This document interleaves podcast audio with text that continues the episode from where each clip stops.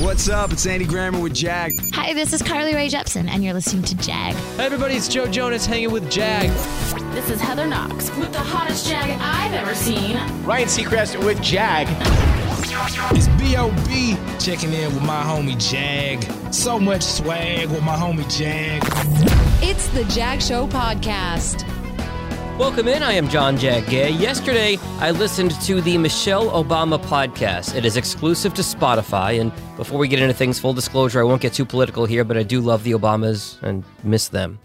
Wanted to break down what I thought of the episode, though. And overall, I thought episode one was really good. I think they probably could have deleted a few of the ums and uhs, but that's a matter of personal preference. In terms of flow, I would say that uh, Michelle and her first guest, Barack Obama, who else would you have as your first guest if you're Michelle Obama? They did interrupt each other a little bit, and there were times that I wasn't sure who was interviewing who. But I think that comes with knowing somebody so well and being in a good marriage. In a good marriage, you finish each other's sentences. I'm sure it'd be similar if I did a show with my wife, if I could ever get her near a microphone. In the larger picture, the show featured music from Stevie Wonder, who I think may have uh, created music for the show. And if I'm not mistaken, there might have been a Beyonce beat in the trailer for the show. So I'm curious how much of that is the fact that it's on Spotify and they have access to this music library, or how much is the fact that they're the Obamas and they could ask anybody for anything and get it, or maybe a function of both. It'd be nice if the industry got to a point where availability for music and podcasts was a little bit more commonplace. I don't think Stevie Wonder is going to cut a custom piece of music for me, but it'd be nice if I wanted to use Superstition if there was an actual way to go about doing it. And in terms of substance of the podcast, I did enjoy the interview. Of course, I think Barack and Michelle are both very engaging speakers, and I was drawn into their stories about their backgrounds and how it shaped their value systems. I thought that was really well done.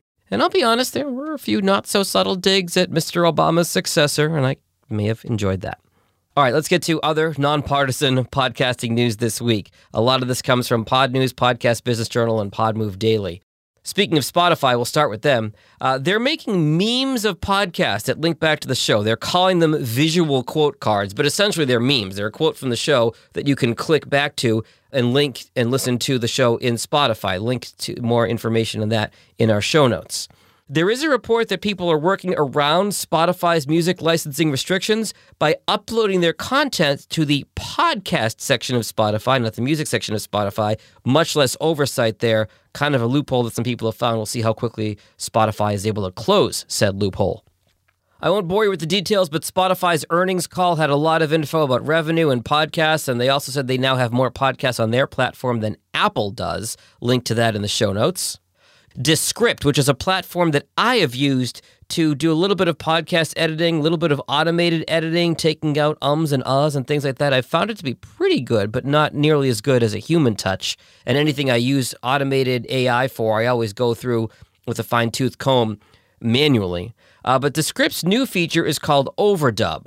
Theoretically, you can insert a speaker saying something into a podcast without having to re record it. This is really interesting basically they have you read a whole bunch of stuff, maybe hours of material in some cases, so they can get a cadence for your voice and how you say different words and things along those lines. And if they can build enough of a database of your voice and your inflection, if you wanted to make a small edit and insert a sentence into a podcast, this overdub technology will theoretically use your voice. Now, I haven't tried it yet. I can't speak to how it works, but James Cridland from Podnews used it and said he finds it useful for some small edits and things here and there. I don't think you, we're to the point where you could do an entire podcast that way, but little small sentences here and there might happen. Overdub from Descript. And finally, of note to car enthusiasts, after all, I am Jag in Detroit, Ford is launching an eight episode podcast about the story behind bringing back the Ford Bronco. Not sure if they'll touch on the big oops when they decided to release it on OJ's birthday. But hell, it did get them a lot of press. Uh, coming up on Tuesday, we're talking about the PodFest Global Summit with their Chief Creative Officer, the great Chris Krimitsos. Uh, he was nice enough to take about 15 minutes out of his day with us on Thursday, and you can hear our conversation coming up this Tuesday. Until then, stay healthy, stay safe, have a great weekend.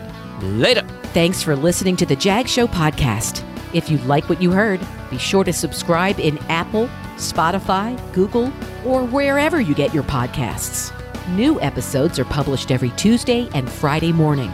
For help with your podcast, Find Jag on social media at Jag in Detroit or on the web at jagindetroit.com.